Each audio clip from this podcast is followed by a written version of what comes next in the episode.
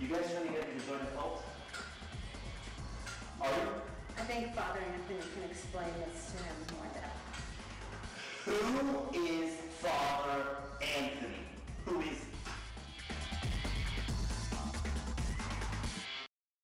I am Father Anthony. And welcome to our third part in the Spiritual Sweat series.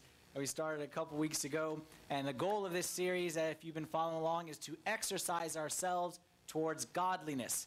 And what we said is, at the start of the new year, if you remember, we're still in January, we set all these different goals for ourselves. I'm sure we set physical goals, and we had financial goals and career goals, all this kind of stuff. Well, we want to make sure that we have spiritual goals as well. We want to make sure that our souls and our spirits are in good shape during the twenty thirteen, just as much as the rest of our bodies. So what we said we're going to do is we are going to look at seven spiritual disciplines. And these seven spiritual disciplines are not things that I made up or that I think are a good idea, but these are time-tested and proven over the course of thousands of years of Christianity, back from the first century and first centuries of Christianity. These were seven disciplines that those guys said these are essential things that you build into your life. All right, and it's not something that has been invented anytime recently, but it's stuff that people for years and years and years have been using to go beyond the superficial and the surface level. Because we agreed at the beginning of this series is that that's the greatest problem in our time today, is that everything is surface level, everything is superficial. Our relationship with God is superficial. It's just kind of we pray whenever we want, we go to church whenever we feel like it, it's superficial. As long as he's giving me stuff, I'm happy. When he doesn't give me stuff, I'm not happy. Our relationship with others is superficial as well. It's hi, bye, how are you, but it never really goes any deeper than that.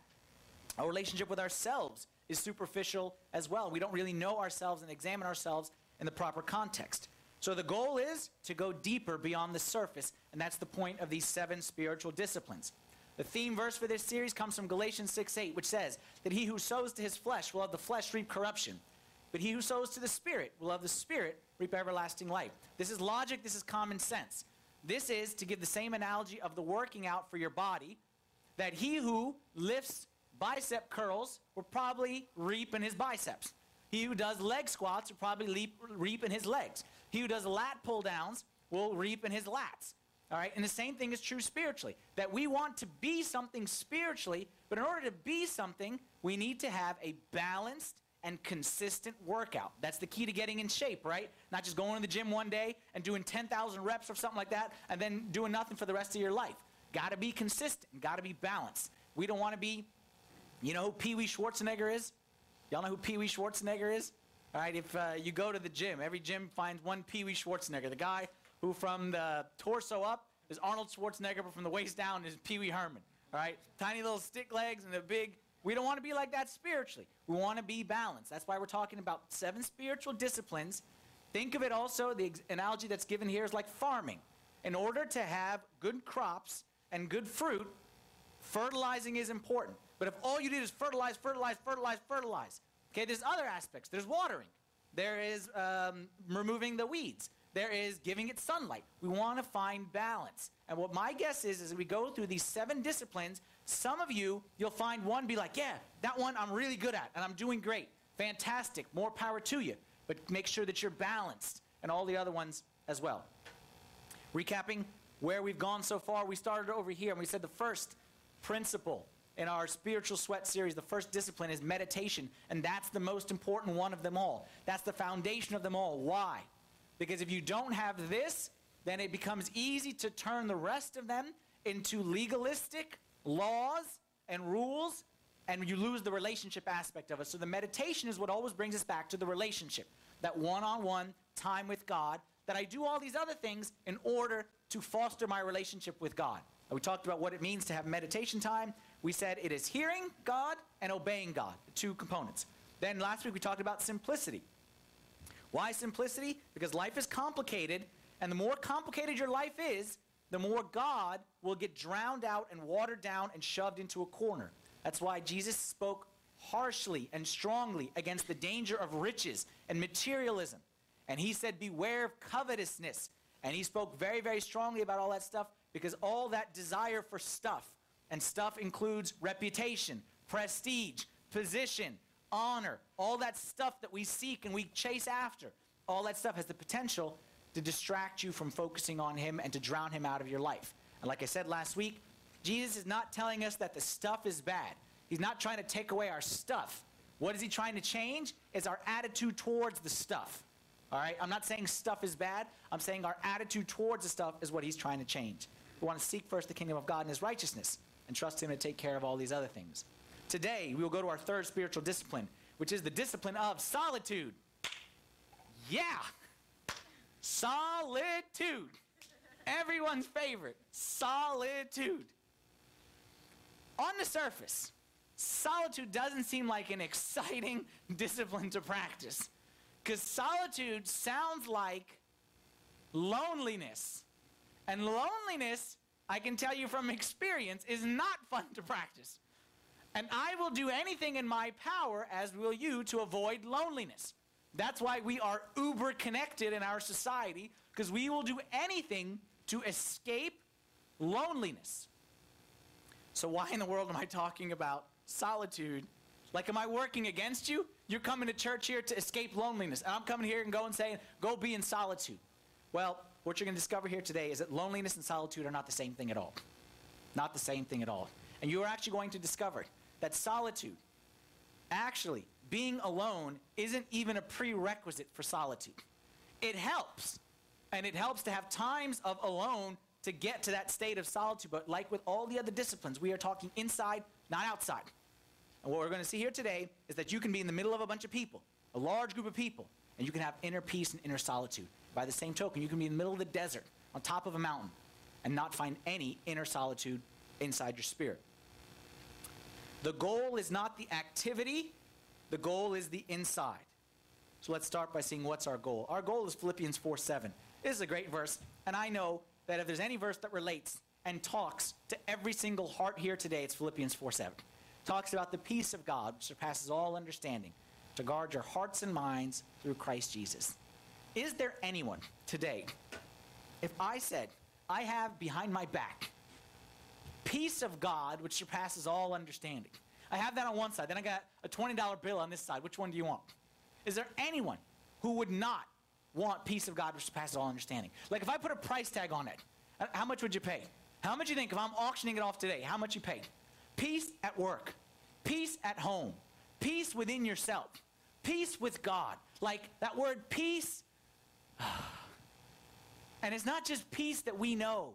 It's peace which surpasses anything that we can imagine. So like think of your most peaceful, restful moment in life. That blows that out of the water. Peace which surpasses all understanding. And God says, I want to offer it to you. I think there's every not a single person in this world today that wouldn't jump on that opportunity. And you know why? Just like last week with simplicity, we as a culture, as a society, we stink at peace and solitude. We stink at it. We live in the least peaceful and solitudinal, okay, whatever the right word is there, era ever. We live in the noisiest, the most distracted, the busiest time and place. I feel like even county in all of North America, in, in Virginia, in Northern Virginia, in Fairfax County or Arlington County, wherever it is that you live. We live in an era where there is zero value placed on being solitude and having quiet. And all the value is placed on noise and distraction and busy and all that kind of stuff. That's why everyone's always moving. Everyone's always doing something. Everyone's always refreshing something or other. Refreshing this, refreshing that, checking the latest status or whatever it is. Because we have no value for being still. Just the thought of being quiet and having stillness, let's be honest, it strikes fear into most of our hearts. I read about a study done in Holland to show you how crazy we are. And sometimes you, have, you can't see the forest from the trees because you're so ingrained. Just like I said with the simplicity thing last week, last week with the covetousness. We don't realize it because we're so ingrained in it of having more, having more. Let me show you how crazy it is. This study done in Holland wanted to see how much silence people could take before they couldn't take no more. You want to know the answer? Four seconds. The study revealed four seconds, and I'll read it and I quote, four seconds is enough to elicit primal fears, activating anxiety-provoking feelings of rejection and exclusion. Four seconds. If me and you are together for four seconds of silence, that's enough to make, and it is. Like four seconds is a long time. Like if I shut up for four seconds, it's awkward. It's awkward. You and I both know that we hate these awkward silences and we'll do anything to avoid them. I'll be honest, I'm one of the first ones. I'm one of the first ones. That one of the things that strikes like anxiety inside me, the thought, okay, forgive me if I offend, no one be offended by this. I'm sharing, we all have weaknesses, okay? Riding in a car with someone on a long road trip. I, I like being by myself. I like being with two people. I struggle oftentimes, for most people, not all, of course, my lovely wife excluded, of course, okay? One-on-one makes me a little nervous. Because what? In the two situation, I can sleep and they can talk or something like that. Like there's, you can play zone, you don't have to play man-to-man. You know what I mean? But the thought of man-to-man for four or five hours, that's a scary thought. And I don't think I'm alone. We're crazy. Why is it that we can't just be quiet? Why do we have to always be making noise? Why do we have to always be checking something? Why do I need to know every second what your Facebook status is? What do I care if you posted a picture of your new vegetable garden? All right, if your status is smiley face. Like, do I really need to know that information at this very second? Why is it that we can't just be still? You want to know why? Because we're scared of loneliness. And because we're scared of loneliness, and we're scared to really be alone, then we will do anything to keep ourselves busy and keep ourselves distracted. But the problem is, all those things don't solve loneliness. They actually, they just make it worse. Because all they are doing is giving you shallowness and superficiality in your relationships with God, others, and with yourself. And because you're always keeping yourself busy, you never sit down and have time to evaluate yourself and say, what am I doing right here? Bottom line is, we need help. And because we need help, we're going to go to the Word of God, which always gives us help, and we're going to look at what the Word of God has to say about solitude and the benefits of solitude in our lives. First, let's get a working definition. What is solitude? Solitude, definition, being alone with God. Being alone with God. Two components. It's not just being alone. It's not just daydreaming or getting a massage. Okay, that, that's not a, a, a, a solitude. It's being alone with God. It can have different shapes and forms. Some of you maybe a walk in the garden. Some of you may be sitting, you know, staring at whatever it is. Maybe, you know, driving in, in the car, the windows down, like whatever it is, that's fine. But it's alone with God. The point of solitude is not just to be by yourself. It's to be in the presence of God in a more, in a deeper kind of a way. Jesus himself was our example. Look what it says about Jesus right here. And I just pulled three or four verses. I could have pulled like a hundred of them. Mark one thirty-five, now in the morning, having risen a long while before daylight, he went out and departed to a solitary place, and there he prayed. Luke five sixteen, however, the report went around, the report went around concerning him all the more, and great multitudes came together to hear and to be healed by him of their infirmities. Sounds like our life, great multitudes, people all around. So what did Jesus do? So therefore, he himself often withdrew into the wilderness and prayed. If Jesus, Son of God, high ranking, like pretty powerful, pretty, like he is peace. If he himself often retreated and withdrew to find times of solitude, and maybe we need to investigate, maybe there's some value to this thing. And I believe the value isn't just spiritual. I believe you will find rest for your body. You'll find rest for your mind. You'll find, you'll find it'll benefit you in your career. It'll benefit you in your relationships. We need a car that's always pedal to the metal, needs to rest every now and then, needs to pull over. It needs to, to re, re, re, like, regroup. And I feel like that's the way our lives need to be as well. What's the purpose of solitude? The purpose is to enable me to handle the world, is to prepare me, to equip me, to empower me to deal with the world. You see, I'm not going to the direction, the law direction, the legalism direction. And I'm not saying people are bad. Minimize your time with people so that you can spend this time with God. The goal is not to get away from people. The goal is not to say the world is bad, T V is bad, everything is bad, and just, just isolate yourself from the world. That's not the goal. The goal is actually to equip yourself and prepare yourself to then deal properly with the world. Because when you don't have that alone time, then you can't deal properly with the world around you. Watch this verse right here from Matthew fourteen. In Matthew fourteen, two times in this one chapter, two times in ten verses, it says that Jesus went away into a place of solitude. Let's read what it says. It says, when Jesus heard it, he departed from there by boat to a deserted place by himself. But when the multitudes heard it, they followed him on foot from the cities. And when Jesus went out, he saw a great multitude, and he was moved with compassion for them and healed their sick. The story goes on. This is the story of when Jesus fed the five thousand with the five loaves and two fish. So what did Jesus do? Jesus knew today's going to be a busy day. There's going to be a lot going on. There's going to be all kinds of people. I need extra compassion. I need extra power. I need extra today. So what did he do? He withdrew. And he spent that morning time alone. And he spent that time alone. And how did he come out of it? Full of compassion, ready to work miracles. Full of power, full of compassion. That alone time enabled him, and that's what it's supposed to be for us as well, enables us to deal with the world. That alone time is where he synced his heart with God's heart.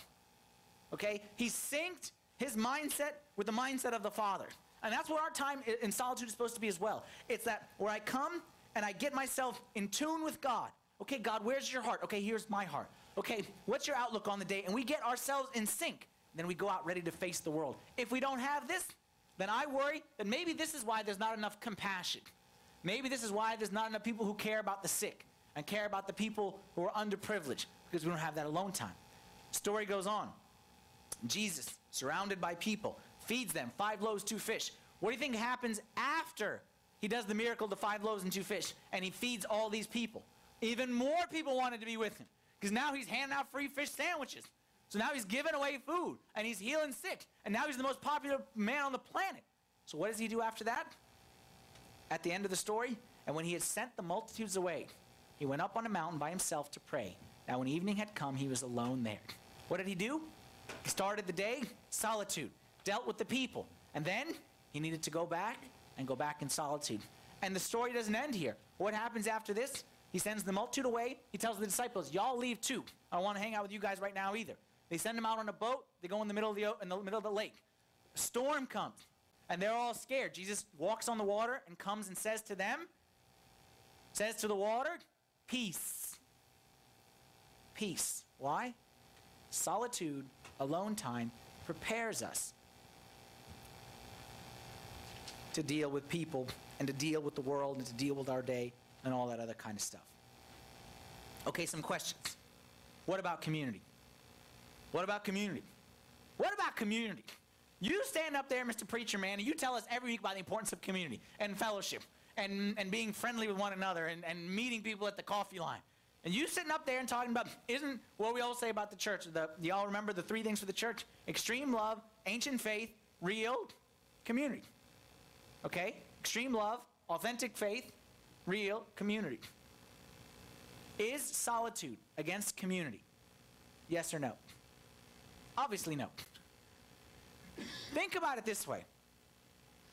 Everything when it comes to commandments, like I'll, I'll give you a dumb example. Jesus said, or no, not Jesus, uh, in the Old Testament, all right, uh, the Ten Commandments, it said do not murder, right? It said do not murder. Another one said do not lie. So which is it? Is it do not murder, do not lie? Which one is it? Which is the commandment of God? Both. Like one doesn't contradict the other. They complete each other because there's more than one thing. Same thing with solitude and community. It's saying keep it balanced. You need times of community and you need times of solitude. And some of you, you're very good at community. You need to hit that solitude. Some of you are too solitude and you need to community. And we need to strike a balance. We don't want to be hermits and say we're just solitude because God himself said it's not good for man to be alone. But then we want to get to community, but then we need to have our balance with our community. And some of us, we spend too much time in community, too much time hanging out. We need to hit the solitude and vice versa with others of us. That's why the first spiritual discipline that I spoke about, the most important one, is the discipline of meditation. Why? Because what meditation does is it customizes what God wants for every one of you. Think about it like me, my job. Think about it like in medicine. I am a professor. Not, but I'm saying I'm a professor. And I'm here to tell you, um, you know, these things, generally speaking, are good for you. But then you need a one-on-one physician, a primary care, who customizes it for you. So in general, milk is good for you. I can say that, right? Everyone agrees that milk is good for you. But your primary care guy knows that you're lactose not good. So you, milk is not good for you. So what meditation, that's my one-on-one time with my primary care, where we take the principles. Hey, Father Anthony said community is important. But you, no, no, you too much community. Okay? Father Anthony meant it as a general principle, and some people really need to listen to it. But you, you, you work in enough community. You need to work more on this. What meditation does is it takes the generic prescription, and it makes it, what's the opposite of generic? Specific. No, I meant like uh, generic medicine, sorry, and makes it prescription medicine. Okay, that's what I meant. Generic, I'm over the counter, okay? In your meditation time, that's where you go, pharmacy. I'm done with this example. Okay. That's what happens when I stray from the notes, okay? Stick to the notes, stick to the notes. Let me read you some quotes about solitude and community and the relation between the two. Guy named Dietrich Bonhoeffer, famous guy, who lived a long time ago, said the following. Let him who cannot be alone beware of community. Listen to that one again. Let him who cannot be alone, he cannot do solitude, let him beware of community. Let him who is not in community beware of being alone. See how that works? Let him who is not good at this beware of this, and vice versa. Each by itself has profound pitfalls and perils. One who wants fellowship without solitude plunges into the void of words and feelings. One who seeks solitude without fellowship perishes in the abyss of vanity, self-infatuation, and despair. Another quote, Thomas Merton said, it is in deep solitude that I find the gentleness with which I can truly love my brothers. The more solitary I am, the more affection I have for them. Solitude and silence teach me to love my brothers for what they are, not for what they say. See how the two work? One is not opposed to the other. I need my alone time, so that I can be strong in my community time. I need my community time so I'm not afraid of running away and hibernating in my alone time. The two have to be working together with one another. Next question. So solitude just means I need to be quiet more, right? Solitude just means I need to just shut my trap and sit in silence for a few minutes, hours, whatever it is, and then I'm good with solitude. Is that what solitude is? Is solitude the same as silence? The right answer is no. Silence is a part of solitude, but it's much greater than that. Because when you are silent, you are doing a good thing by shutting this. But the goal of silence, of solitude, is not to shut this, but to open this. More importantly, this. Solitude is more than silence. It is listening. The point is not just to talk less for the sake of talking less. Again, get away from the exterior mindset. The goal is to listen more. And part of listening more is talking less. There's an ancient proverb that says, those who open their mouths close their eyes. I like that. Those who open their mouths close their eyes. So yes, in order to open our eyes, sometimes we need to shut our mouth. But just shutting of the mouth is not in enough by itself, the point of it. The point is fellowship, deeper fellowship with God. Look at this verse from Lamentations three twenty-seven. It is good for a man to bear the yoke in his youth. Let him sit alone and keep silent. It is good for a man to sit alone and keep silent. Another quote that I was reading in a, a nice book about solitude. It said, love silence, for in it you have life for your soul. Love silence, for in it you have life for your soul. In silence you see yourself. Outside of silence you do not see except what is outside yourself. So as long as you see others, you will never see yourself. Y'all see how that goes? As much as you're talking, as much as you're in the noise, you will be very good at seeing what's outside of yourself. But you will be very bad at seeing what's inside of yourself. That comes through silence. I'll give you another verse right here. Ecclesiastes five gives you the right mindset towards silence and solitude. Guard your steps when you go into the house of God. Go near to listen, rather than to offer the sacrifice of fools. I don't know what the sacrifice of fools is, but my interpretation based on all this, I'm picturing a fool, someone who's yapping all the time. All right? And the Bible says when you come in the house of God, easy, man, easy, easy. Go in, close this, open this more. Open this, close this. Don't go in and just yap, yap, yap, yap, yap, yap, yap. Okay? Don't just gobble, gobble, gobble, yap, yap, yap. Okay? Go in to listen rather than offer the sacrifice of fools, who do not know that they do wrong. Do not be quick with your mouth. Do not be hasty in your heart to utter anything before God. God is in heaven and you are on earth. So let your words be few. Silence of the mouth is good. Silence of the heart is much better. How does silence of the heart work? How does silence... Okay, so I said in the beginning, you can be in the middle of noise and find solitude when you have inner silence. How does that work? How does that work conceptually? The point, again, is not to keep this closed, but to keep this open. You know, when you have inner solitude and inner silence, you know what happens? Something happens during the day. This happened. She said something to me. And before I see her and I jump back at her, because I have inner silence here, I'm not yapping right here. I'm listening. Say, hey, God, why did that happen? What are you trying to teach me? How do you want me to respond? Should I? Or should I? Sometimes that's all it takes. Isn't that all it takes sometimes? It's just not responding and just inside and say, hey, God, how am I supposed to respond to this? What do you want me to do? You want me to bite her back? I can bite. Or you want me to chill out? You want me to speak? Or you want me to be quiet? What do you want me to say? Inner silence, what happens is now all of a sudden when I'm quiet, like, I'll ask you a, th a theological question that I already know you answer. You know, you already know the answer to. Does God speak throughout the day? Yes. God is always speaking at all times and all places. Do we hear him throughout the day? No. Why? Because we don't have silence. And I'm telling you, when you figure out this silence and solitude thing, then all of a sudden, the events of the day are no more random events. I see God working through them. I hear God's voice. I'm not saying from the first day. I'm not saying one day, I'm saying with all the spiritual practices. Like I said, it's the working out example. I'm not saying lift the weights and you be looking like Arnold Schwarzenegger tomorrow. I'm saying be consistent. And over the course of time, you'll get there. And that's what I'm trying to draw this picture of you. Is that events are no more random. Is that I see God's hand. I see God writing on the wall. And you know, there, every one of you knows people like that. And you want to be like that person. You think that person's just born that way. They're not born that way. They're people who practice solitude. The person who interprets events through God. And they don't see things as random. And you can give them the worst news, and they can somehow see the hand of God in it. I want to be that person. You'll never be that person in the middle of noise, unless you learn the practice of solitude. Let's get practical now. Practically speaking, how does this solitude thing work? What do you want me to do? Join a monastery? Climb a mountain? Hide under my bed? Like, what am I supposed to do practically and realistically? And again, I told you from the start, the goal of this exercise, of all these, is not to leave the world and to escape the world and to say, just hide.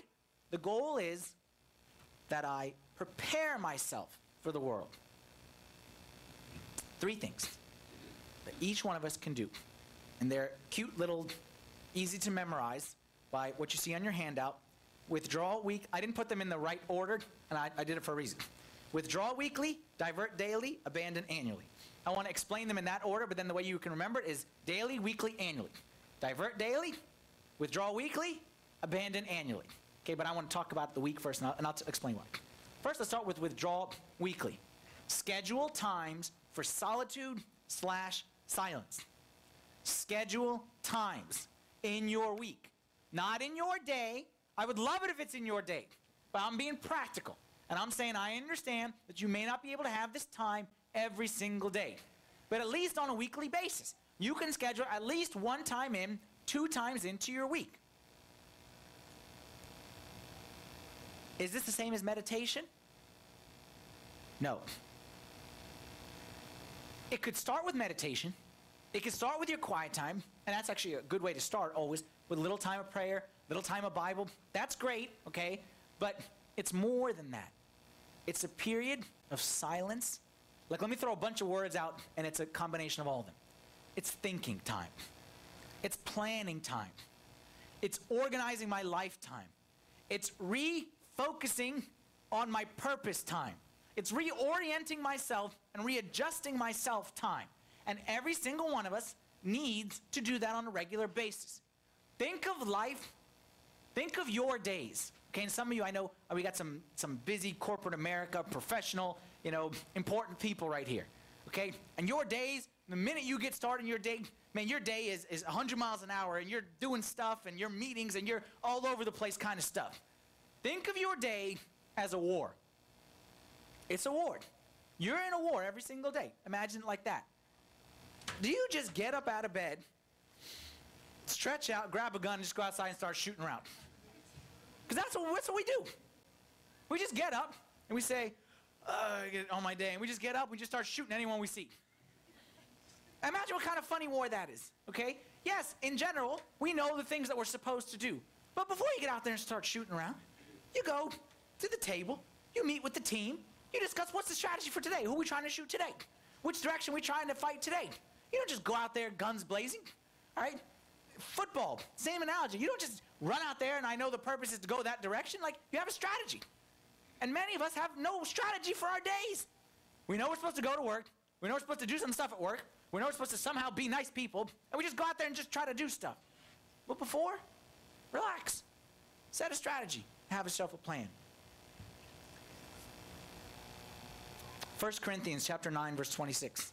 Saint Paul says, therefore I run thus, not with uncertainty. Thus I fight, not as one who beats the air. Not as one who beats the air. A boxer who just gets up and starts swinging, whether or not there's anyone in front of him or not. That's how a lot of us live our lives, is it not? We just get up and start doing stuff. And we decided we we're going to do this stuff six, seven years ago. So we said we we're going to do this stuff, so we just get out there and start doing it. And we don't have any time for readjustments. Look, I'll tell you a principle about sports that's true about life.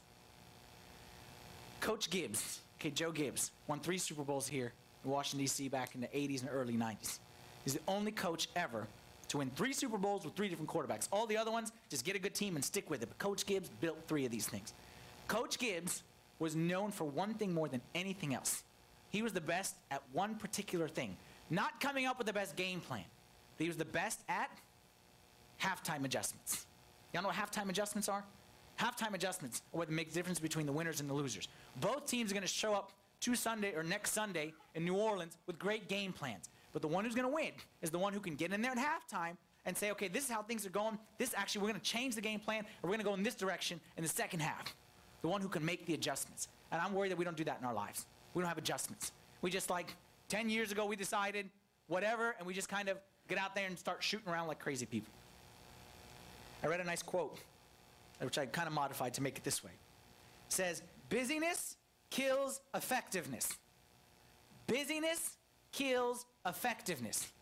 Because when we're so busy and we're so noisy and we're so distracted and we don't have that solitude time, it kills our ability to be effective. Yes, we get uh, we do a lot of stuff, but we get very, very little done. It's the age-old example of the guy who's too busy driving to stop for gas. All right? You ever been too, too busy driving to stop for gas? Too busy driving to check the map? That's how we live our lives. We're too busy driving. We don't have time to get gas. We don't have time to check the map. No, you need to make time for it, because if you want to continue driving, then you need to do, pull over sometimes and do that. Have weekly time at least once or twice a week. Like, I'll tell you one thing is that I try to do, okay, for me personally. For me, like, our week begins on Monday, all right? So what I try to do, either on Sunday night or Monday morning. Monday morning during football season, Sunday night during non-football season, okay? So now we're in Sunday night phase, at least one today, and then we'll figure out after. It's Sunday night. I like to sit down for a little bit and just kind of see where my week is going. What's on tap for this week? What's going on? And I like to remind myself, because this we'll get to in the third, the abandon annually, these are my goals. Where am I at with my goals? What do I need to do this week to help me achieve this goal? Like, here's this big lofty goal, okay? And here's this big, this is what I want to be in my marriage. This is what I want to be in my relationship with God. This is what I want to be. This is why I need to be as the leader of the church. This is where the church needs to be. I have all these lofty things. What can I do this week to get me one step closer to there? You need that time. And then you need daily time to evaluate that. So this week, the most important thing to get me there is this. And then you need to check in throughout the week to make sure that you're on the right track. Y'all see how this goes? Withdraw weekly. Schedule time. Number two, we withdraw weekly, we divert daily. And I'm going to tell you why I put this second, even though when you memorize it, memorize it the other way around. Okay? Divert daily. Take time out of my day to be still. Take time out of my day to be still. What do I mean by that? I'm going to tell you some novel concepts. Some, some high-tech ideas right here. To be still. You see this thing? When you go out for a walk, leave it on your desk. Don't take it with you. You don't need, like I said, the pictures, the statuses will still be there. You don't need to know right now. Take a walk without your phone. Drive in silence. That's what I started doing recently to start to make more, take more advantage of, now that I have this long commute to church here. Drive in silence. It is great thinking time. Drive in silence. Go to the bathroom without your cell phone. Don't check your Twitter while you're in the bathroom. And every one of you is laughing because every one of you doesn't. Don't check it. What I'm saying is, find pockets throughout your day that you can just be still. Even in the middle of meetings and conversations, just take a minute just to, this is why I said this is second, because when you have that weekly time and it's kind of set, it becomes a lot easier to run back in real quick and go back. You know what I'm saying? Like, you're not starting from scratch. You have that weekly time that's set right there, then you go out in your day. And then, while I'm talking in the middle of the situation, just run back in real quick and get back out here. Remind yourself, this is what I'm trying to do today. Remind yourself of a verse. Remind yourself of a goal. Remind yourself of whatever, and then run back into this day. I'm talking about in the middle of our conversations with one another. I'm talking about even in the middle, I'll tell you a good time to be still, in the middle of prayer. You say, wait a minute, isn't prayer being still? No. Prayer for a lot of us is more talking than listening. I'm talking about even in the middle of prayer. Shut your mouth. Take a second, bow your head. and then go into the prayer. Even in the middle of the prayer. Learn to enjoy moments of silence throughout your day. Psalm forty-six, verse ten, be still and know that I am God. It doesn't take sometimes more than one second of diverting myself. Sometimes that's all it takes to give me peace, to give me perspective, to give me all that good stuff that solitude has. Find times every single day to escape the noise and be still just for a moment. All right, so we said divert daily, withdraw weekly. Third one, abandon annually. And this, now this one y'all are going to hate my guts for. Plan two to three times of retreat per year. And when I say that, you all have ideas of what it means to take a retreat. That's not what I'm talking about. For the vast majority of you, I'm not talking about something elaborate. I'm not talking about a weekend. I'm talking about a day. I'm talking about a half a day. I'm talking about take a half a day off of work. We take half days off of work for the dumbest reasons. All right, we can take a half day off of work to spend. Where am I going with my life? Where am I going with my life? Where do I want to be at the end of this year? Where do I want to be at the end of five years? Where do I want to be at the end of ten years? Where do I want to be at the end of this month? Like, evaluate yourself. I'm a, a dad. How am I doing as a dad? I don't want to just be a dad and do dad stuff. I want to know that I'm being effective as a dad. How about as a husband? How about as a child of God? How about as a brother or a sister or a, a son to my, my parents? Like, how am I doing? How am I doing with my goals in my, in, in my life? Like, where am I at? You need times, like I said, we take time off of work for dumber things than this all the time. Take a half a day. Go chill out in the basement. Lock yourself in a room. Evaluate yourself where it is that you're going. You know what comes out of those alone times, those abandoned annually times? I'll tell you one big fruit that came out of that, exactly where you're sitting. This church came out of that. This church came out of one of those sessions where God said, this is what I want you to do. And actually, several of those sessions, not even one of those sessions, several of those sessions where God said, this is what I want you to do. I'm telling you, God would not have revealed that during a, a five-minute commercial break in the Super Bowl. If you want God to reveal big stuff to you, it doesn't happen in, in two minutes, inter, in, little, in little commercial breaks. You got to give God some time to work right here. Why?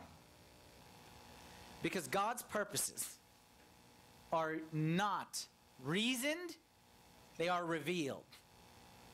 God's purposes are not reasoned, they are revealed. Solitude is where God reveals stuff to us that you would never reason and figure out on your own. I wish I could say, I'm so smart that if I just sit down, I can figure out what God wants and what God is doing, but I ain't that smart. I don't think you're that smart either. God doesn't give you clues and you reason it and piece it together. When God reveals stuff, it's when you get inside that place where it's just you and Him and He reveals secrets. Look what I love this verse from Genesis eighteen. God is speaking to Abraham. And the Lord said, shall I hide from Abraham what I am doing? Since Abraham shall surely become a great and mighty nation, and all the nations of the earth shall be blessed in him. Shall I hide what I'm doing? God is saying to you, I ain't playing hide and seek. Like, it's not that, that I have, guess what I want to do in your life? Wrong. It's not like that. God is saying, you're my son. I want to share it with you. But will you slow down? Will you have a seat? Will you chill out? Will you put down the phone? Will you stop checking your Facebook so I can tell you? Because I want to give you secrets. I want to tell you my dreams. I want to tell you big stuff. You're Abraham. You're going to become a great and mighty nation. But chill out for a little bit so I can share with you. Someone told me this one time a long time ago. Every time God calls you, is He getting a busy signal? This was back in the day before you had called the call waiting and all that stuff. We used to have busy signals. Okay, beep, beep, beep. That's a busy signal in case something you never heard it. God calls you every single day. Is He getting a busy signal? How many times God calls and say, hey, I got a great surprise for you. Busy. Call back later. Hey, I got a great secret for you. Busy. Hey, you remember what happened yesterday? I'm going to tell you why I did that. Busy. Because no solitude.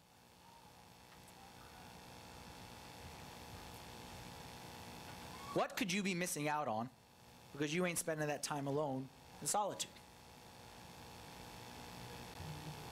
Maybe God wants to point you to a new career. You hate your career. And all you do is complain about it. But you never give God a chance to tell you, I want you to change it. Maybe it's a relationship that God, you're sitting there complaining about your relationships, and God is trying to tell you, I'm trying to tell you to go in a relationship with that guy. But you ain't listening because you're just complaining about that guy. Maybe it's something as silly and nonsensical as a new hobby that God wants you to take up. Let me tell you a true story. Someone did this, and they felt God telling them that they are pottery. Get into pottery. And they told me this, and I said to what you're all thinking, okay, that's great. God told you to do pottery. That's great. I'm proud of you. That's what y'all are thinking. That's what I was thinking, the same thing. And I'm telling you, this person, to this day, the peace in their life that they found through this little dumb little hobby of pottery, of clay making or whatever it is, it has given them such a sense of peace in life. More power to you. Okay, I'm not a pottery guy. This person is now a pottery person. And God revealed it to them because God knew that that was how they were going to find peace. I know it sounds dumb, but maybe God has some things that sound dumb. Like, you think of all the dumb things that God told Abraham? Leave your country. Go to that place. Why? Take your son up and kill him. Like, God says dumb things sometimes that we think are dumb, but they're not dumb. They might just change your life forever if you give them a chance. Maybe God has a direction for you in life. Maybe God wants to put on your heart something. Did you give him a chance? Solitude isn't easy. But what solitude is, it is an invitation. Mark six thirty-one, Jesus says this to you. He said to them, come aside by yourselves to a deserted place and rest a while. You know what solitude is for your soul? It is what Kansas was to Dorothy. There's no place like home. Your soul, I'm preaching solitude, and your mind may be saying whatever, but your soul is saying, yes, that's what I need. That's what your soul is saying. But sometimes your mind is too loud and tells your soul to be quiet. Tell your mind to keep it down and let your soul say there's no place like home. It's not easy. How do I do it? Logistics. Will I hear? Yes, I agree on all those things. Exactly like I said in the beginning. When you start a workout routine, I don't know what exercise, I don't know how to lift, I don't know. Yes, agree. Start, be consistent. You'll get there. Just start. And you'll get there. Not tomorrow, not the next day, but you'll get there. You know what all these spiritual disciplines, but especially the solitude one, you know what it is? Imagine a waterfall. Okay, a waterfall. And that waterfall is falling. And there's this big rock right here that's right in the middle of the waterfall. You stand on that rock, you will get hit by that water. Solitude, and all the spiritual disciplines, but especially when I'm talking about solitude, is that rock. The rock in and of itself, if I pick up the rock and I put it over there, the rock is nothing. The practice itself is not the issue. But the issue is, when I stand inside this, I get hit by God's love. I get hit by God's counsel, by God's vision for my life. It's not the rock. Because if I spend time alone, just lock myself in a room, that's, that's nothing. But when I spend time alone with God, you will get smashed on the head by God's purpose, God's vision. He will give you power. He will give you compassion. Every good thing he will give you. Again, not on the first day, but he will give you if you continue to go back and stand on that rock. My challenge for you this week, not even my challenge, my invitation for you this week is take time for solitude and come, be consistent with it. Okay, build that in and test and see. If God doesn't give you clarity and vision and purpose and explain stuff, this might be the breakthrough that you need in this new year in twenty thirteen, okay? Let's stand up and say a prayer together. In the name of the Father, and the Son, and the Holy Spirit, one God, amen. Lord, we thank you from the depth of our heart for this invitation that you give us to come be alone with you. Lord, forgive us for so many times ignoring your invitation. Today you give us like, like, a, like a, a personalized invitation saying, come and be alone with me and find rest for your souls. I pray that you'd help us to get past our minds and get past the obstacles and the difficulties, and help us to really find time in our schedules and make time in our schedules to be alone with you and really find rest for our souls. We love you so much, Lord, and we thank you because you desire to be with us even though we ignore you so many times. Accept our prayers this day, Lord, and put your hand of peace and blessing on each and every single member of our church right here and everyone who's bowing their heads before you. In the name of your Son, Jesus Christ, and with the intercessions and prayers of all your saints, hear us as we pray thankfully. Our Father, who art in heaven, hallowed be thy name. Thy kingdom come, thy will be done, on earth as it is in heaven. Give us this day our daily bread, and our trespasses, as we forgive those who trespass against us. And lead us not into temptation, but deliver us from the evil one. Through Christ Jesus our Lord, thine is the kingdom, the power, and the glory forever. Amen. Thank you all very much. Have a great week, and I'll see you all next week.